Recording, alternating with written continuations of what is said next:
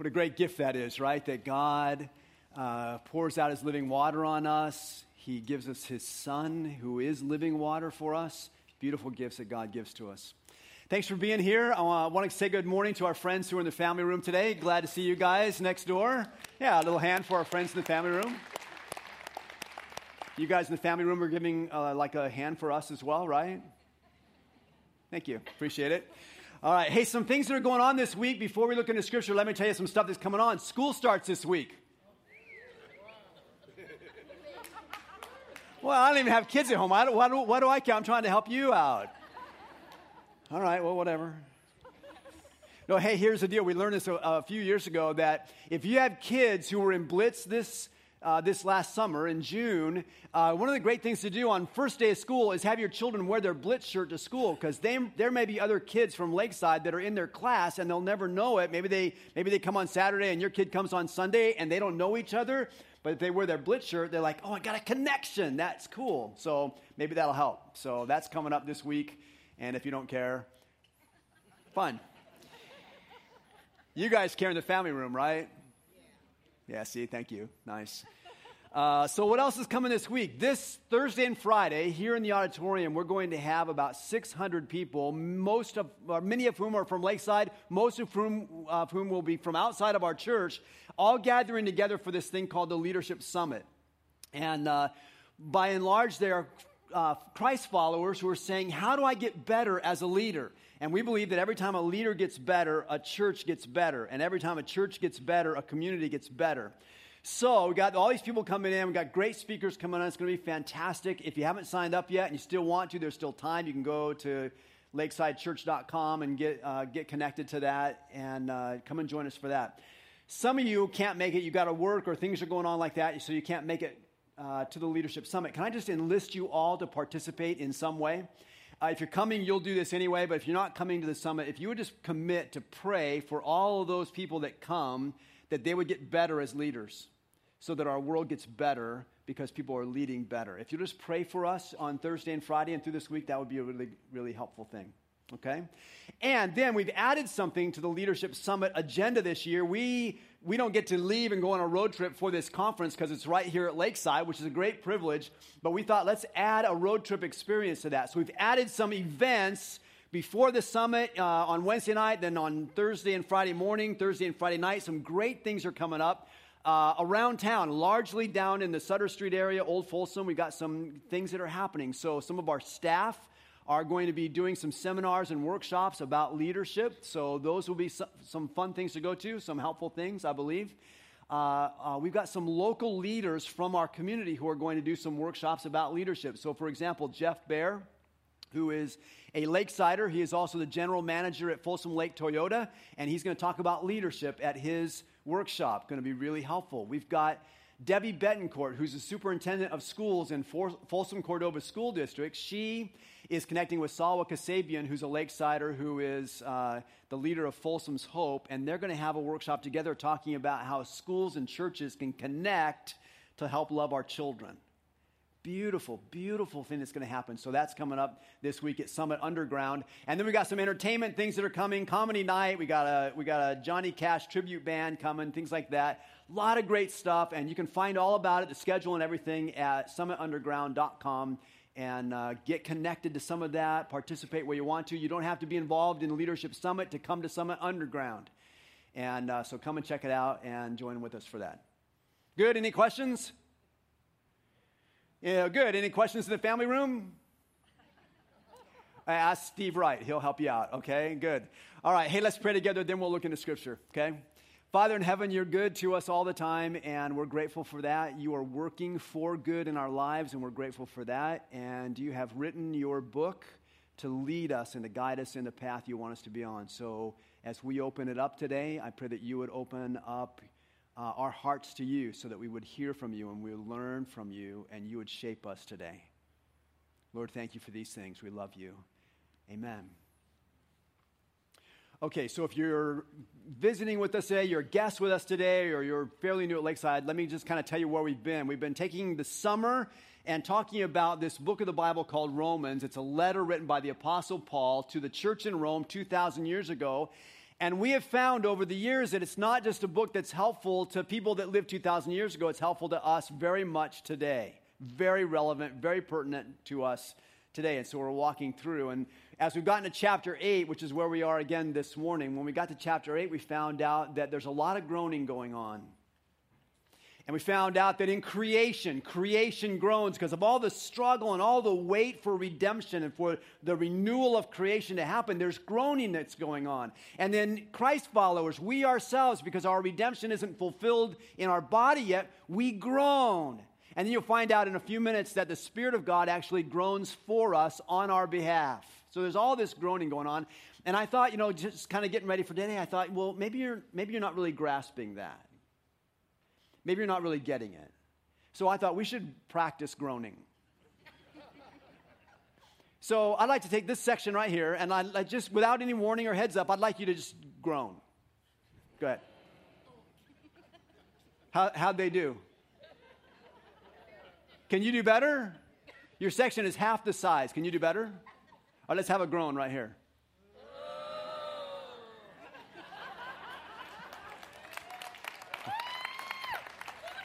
That was like a ghost story was being told or something.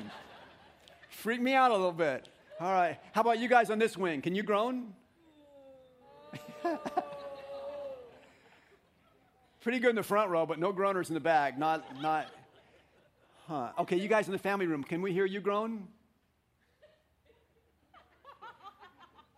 I don't know what that was like. I don't know what you're trying to say, but I'm sure you did a good job because I know you, so that's cool.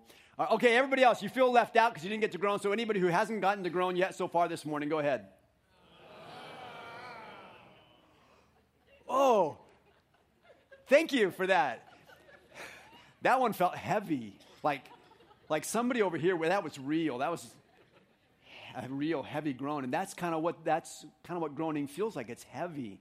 It's because things are heavy in our lives. Things are heavy in our uh, relationships sometimes sometimes things are just heavy in our soul and there's this groaning that goes on and it's actually heavy.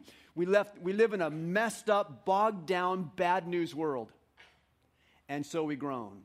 And sometimes we ask when we think about that we ask the question or maybe people around us ask the question if all this bad stuff is happening if all these disasters are going on, whether it's global disasters or national disasters or personal disasters, if all these disasters are going on, what good is God doing? I mean, I have friends who are not followers of Christ and they see what goes on in my life or in other Christ followers' lives or in their own lives. And sometimes they just they stop and they'll ask a question that's sort of like, well, what good is God doing? In this world? What, God, what good is God doing in your life? What good is He doing? If you have your Bible, I want to see what good God is doing. I want to show you this today. So take your Bible out if you have one and find Romans chapter 8.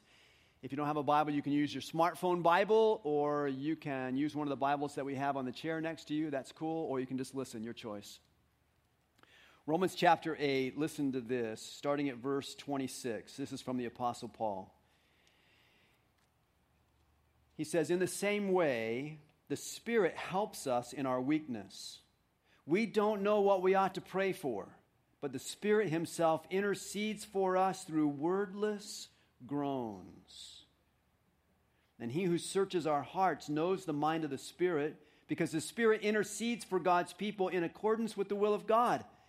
And we know that in all things, God works for the good of those who love Him, who have been called according to His purpose. For those God foreknew, he also predestined to be conformed to the image of his Son, that he might be the firstborn among many brothers and sisters.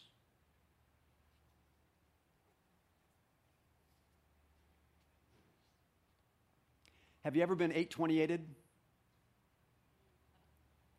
828ed? So if you're a follower of Jesus, you may have seen this happen, and you, you, you may have 828ed somebody else, which I'm going to encourage you not to do. But to be 828ed is to take verse 28 in Romans chapter 8. So Romans 8, 28, and drop it on somebody. See, what happens is someone who's a follower of Jesus, who's got a well intentioned heart, but not always real square on what's going to be encouraging to somebody else, they'll find out that trouble has landed in your life They'll find out that something bad came into your life, something painful came into your life, and they'll walk up to you with a, with a faith filled heart and a little bit of a glib smile, and they'll just drop one of these on you. Hey, you know, it's okay because God works everything together for good. I mean, you, you just broke your leg skiing? That's all right because God works everything together for good. You just found out that your mother has cancer. It's all right. God works everything out for good. And they drop the mic and they walk away like, I did my thing. I, I gave comfort, I gave encouragement. That's what God says to do. It's right there in the book. You've been 828ed. And I'm pretty sure in the history of the scriptures, nobody has ever appreciated being 828ed. Because it sounds good from the person it's coming from, but it never sounds good to the person who's receiving it. And yet, God put it in the Bible like it's true. And I want to understand what that looks like. Look at 828 again. Paul says, And we know that in all things God works for the good of those who love him, who have been called according to his purpose. God works. Let's just stop with that. Or let's start with that. God works. In all things, God works. God is active. God is engaged in your life. Sometimes you look at God and you go, man, he is distant from me. He's far from me. I'm not catching on with him. In all things, Paul says, God works. Now, he doesn't say this in the, in the translation that we use in the church Bibles here at Lakeside, in the New International Version. It doesn't say it this way, but the word that Paul used when he said God works is literally a word that means God works together. The New American Standard Translation says, God, we know that in, that in all things God works together for good. It's like, well, works together for good. What, that doesn't make sense. Works together with whom? Works together with what? Well, let's just say something bad's going on in your life. Let's say something hard is going on in your life. God works together with that hardship for good. God works together with your circumstances for good.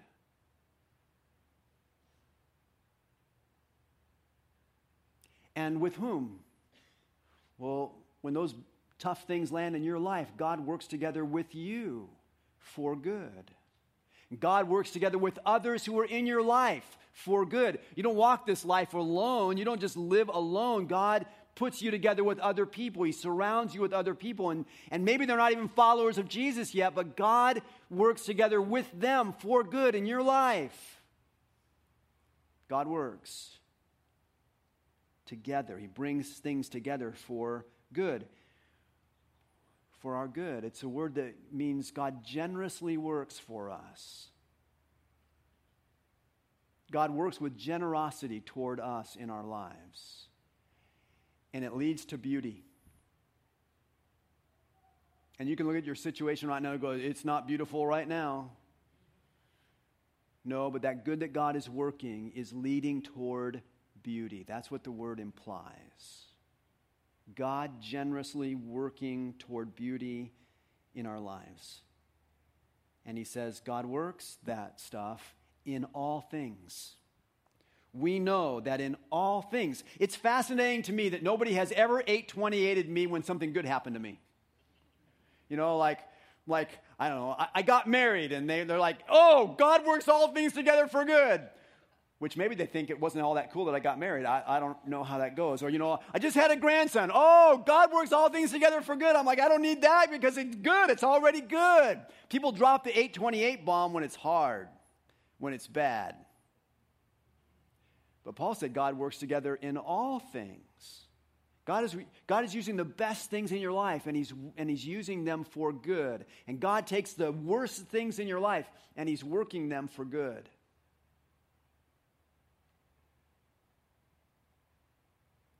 Our challenge is to figure out what that looks like, to figure out what that means.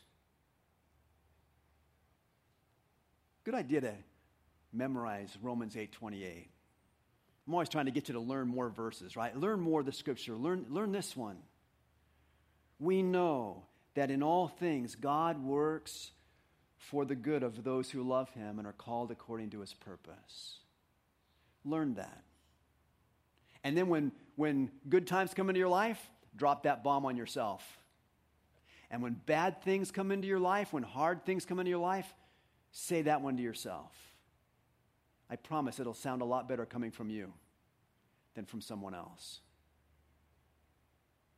And then once you've memorized it, never drop it on somebody else because it won't feel good.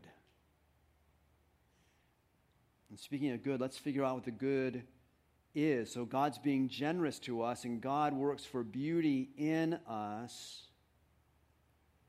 But what's the good that God wants to do? See, I think Christ followers often get confused about the good that want, God wants to do in our lives.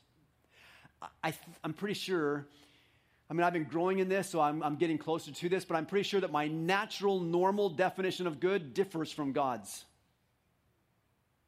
I define good as that which makes me happy. Peppermint ice cream is good all the time, day or night, breakfast or dinner. Doesn't matter. It's just good. Just, see, it's just good by definition. But I don't think that's how God really defines good. Things that make me happy, like baseball or my family, my grandson, all the, those things, they're, they're good. Right? They're just good. Isn't that how God defines good? So, well, it must not be because I never define good by hard things. I never look at the tough stuff in my life and go, that was good. So God must define it differently than I do. And how would I know how God defines it? How would I know what good is from God's definition? And if God's going to define it, wouldn't it be wise for me to learn his definition? Well, if you ever want to understand something from Scripture, there are interpretation rules. Like this is, if you follow these rules, you'll learn to understand Scripture well. And these, these rules apply to all kinds of literature, to all kinds of communication. Doesn't matter what kind of communi- communication it is, not just like holy literature any literature, any communication is understood through certain rules. And rule number one in interpreting any kind of communication is what's the context? You ever, have you ever heard of a politician say something stupid? Sorry, I used the S word. I know some of you not teaching your kids not to say that. But you know, have you ever, have you ever seen that happen? Yeah, it happens. And then what's the politician do? They, they're like, no, no, no. They put a little disclaimer on. No, no, no. I was taken out of context. And a lot of times, I think they're just trying to sneak out the side door. But sometimes I've seen the context that their words were taken from, and someone actually just took their words, lifted them out of context, put them on social media, and everyone got mad at the politician. Because context matters. And when you come to the Bible, if you ever want to understand it, you have to not just take verses like we do with 828 and go, boom, there it is. You got to just not take verses, but you got to take passages and you have to consider context so that you'll understand what's being said.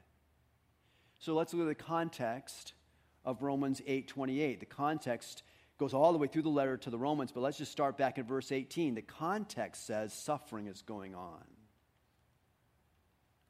He says suffering's coming for all of us. And he says in verse 19 and beyond that, he says creation groans because of the suffering that's going on.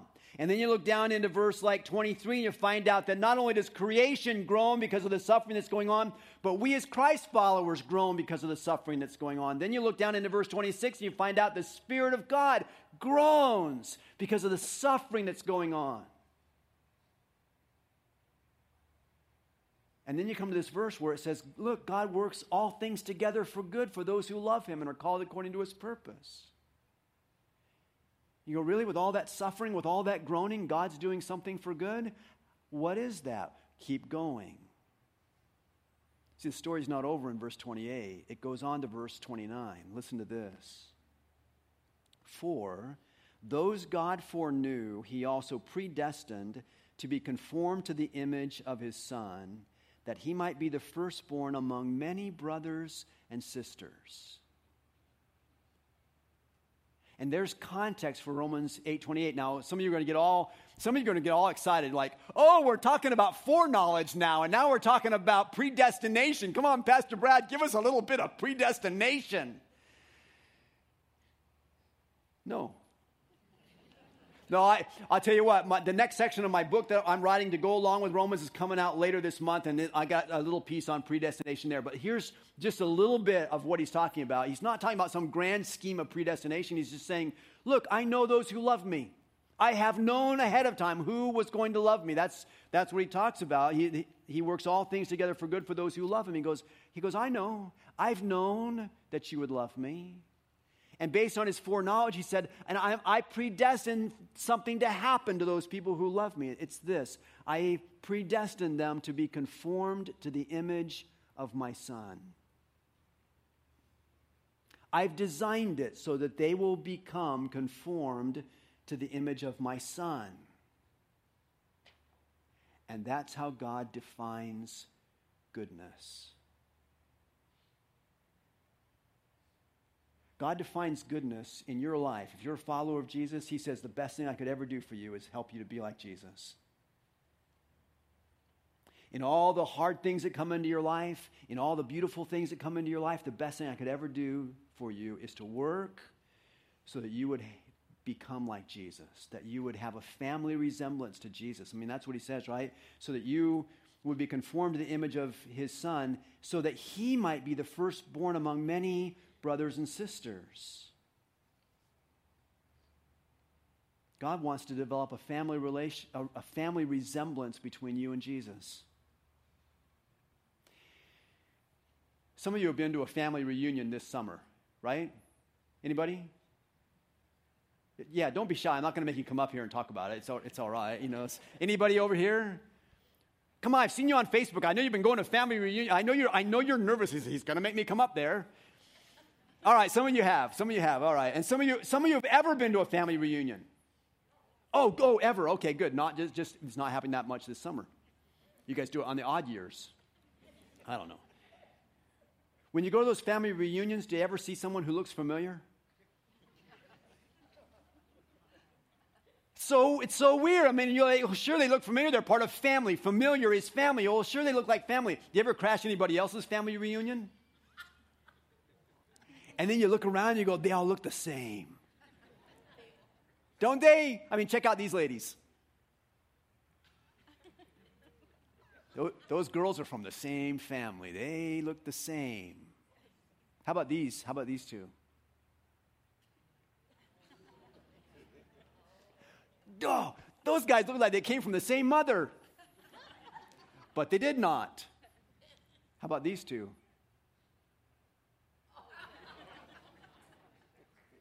Yeah, I know what you're thinking. Don't go there. How, how about this one?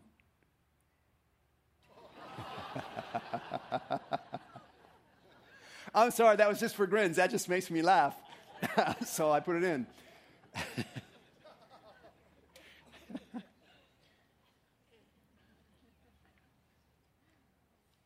God is working in all things to create a family resemblance between Jesus and you. And when the best moments come in your life, God wants to use that moment. He wants to work together with that moment so that there becomes a, a greater family resemblance between Jesus and you. And when the bad things come into your life, when the hard spots come into your life, doesn't matter if they're financial, work related, political, if they're emotional, if they're relational, it doesn't matter where they come from. God wants to work in all things. In fact, God does work in all things to build a greater family resemblance between Jesus and you. That's what he wants. And that's good. The challenge with that is you cannot become more like Jesus apart from suffering. I wish that weren't true. I wish that was just not true. I wish you could I wish you could just become just straight up like Jesus cuz your life was a big happy roller coaster ride all the time, like an amusement park all the time, peppermint ice cream all the time, and you'd be just like Jesus. But that's not how it works. It's why God works together in all things to shape us to be conformed to the image of Christ in the good, in the good things and the not so good things. You cannot become like Christ without suffering. Why not? Because Christ suffered for you. Christ left heaven and came to earth to die on a cross for you. He suffered for you. And you cannot become like him apart from suffering. Now, I'm not saying that you have to have suffering every second of your life. That's silly. But God works together in all things to shape us to be like Jesus, both the good and the not so good.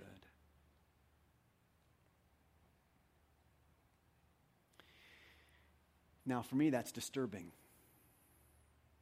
because I avoid suffering every chance I get. I do not lean into suffering.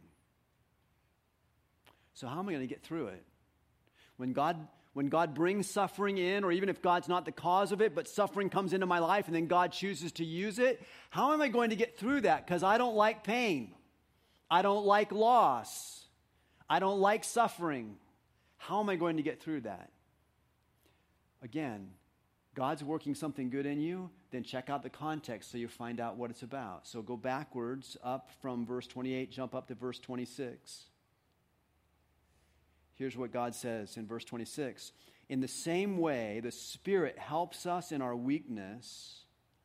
We don't know what we ought to pray for, but the Spirit Himself intercedes for us through wordless groans.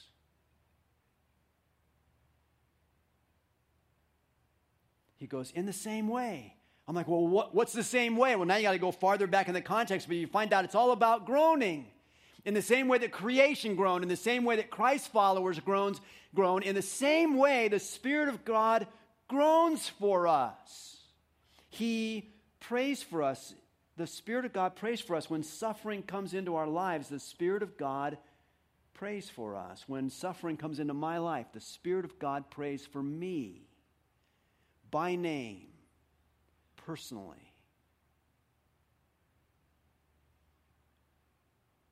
And he does it sometimes with such passion that it comes out with wordless groans.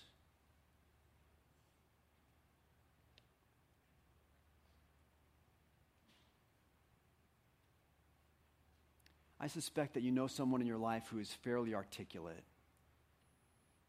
Don't you, don't, you have, don't you have that person in your life that you, you listen to them and you go, wow, I wish I could talk like that. I wish I, was, I wish I was that articulate. I wish I could find the right word. I can never seem to find the exact right word till the, you know, the moment's gone, and then I get the perfect thing to say. You know, but there's those people in your life, they're just so articulate. They always know the right thing to say and they have the right words to pick from. In the universe, who is more articulate than the Holy Spirit of God? Who can pull together words better than the Holy Spirit of God. In any language, who is more articulate than the Holy Spirit of God? Nobody. And yet, when He looks at your life and He prays for you and He realizes all the good things and the hard things that are in your life, he is so moved by that and so passionate about the end result that he's praying for that sometimes he prays with wordless groans.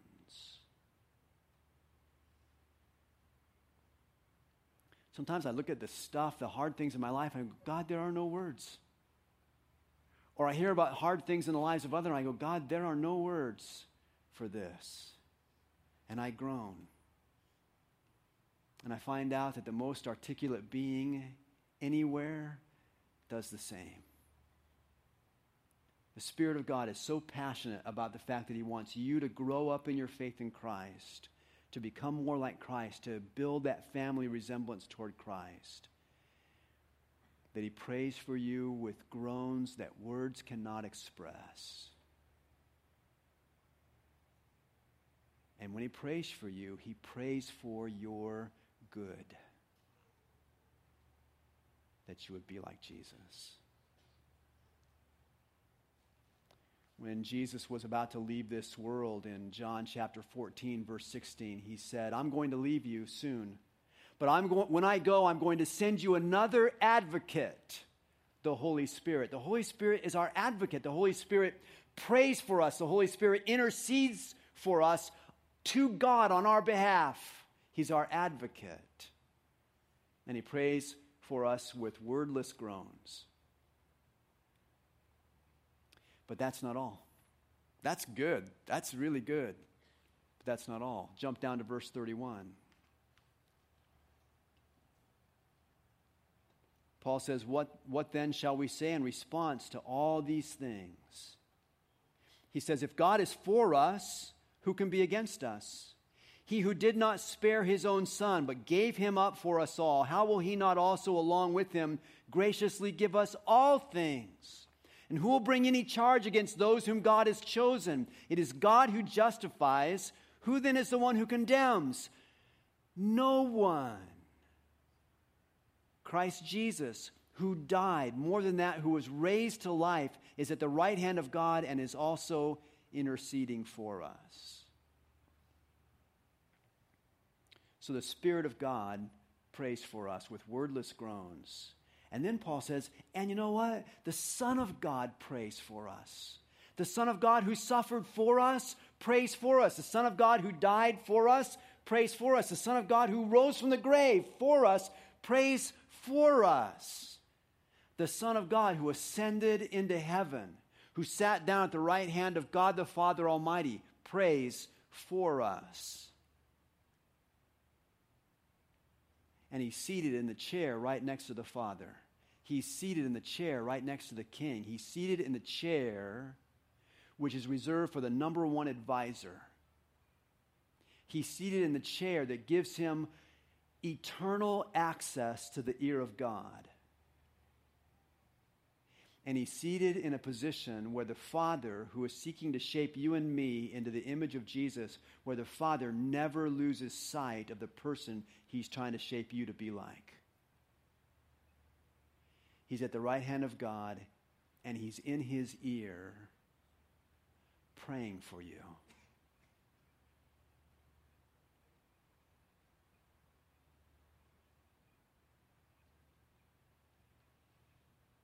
That's why Paul writes that we know that God works all things together for good for those who love God and for those who are called according to his purpose. Because while God works for those things in all the events of our lives, the Spirit of God is praying that that would happen, and the Son of God is praying that that would happen and that's good. Father, I pray for us. I so much want that to happen in my life. I so much want to see you shape Jesus into my life. And I want it for the people here in this room. I want it for the people in the family room. I want it for the people that listen to the podcast later on. I want that for us, Lord. I want it for the people of my community that they would become like Jesus. How amazing would that be? And so, Father, I agree with the prayers of your Spirit and I, I agree with the prayers of your Son. We unite together to pray for this, that you would make us like Jesus. From wherever we are today to wherever we need to get to, to be like Jesus. And Lord, I'm grateful that you know what every one of those steps looks like. You know what every piece of work looks like that needs to go into our lives. So, Lord, thank you for that. We love you. We seek you out through Jesus, our Savior. Amen.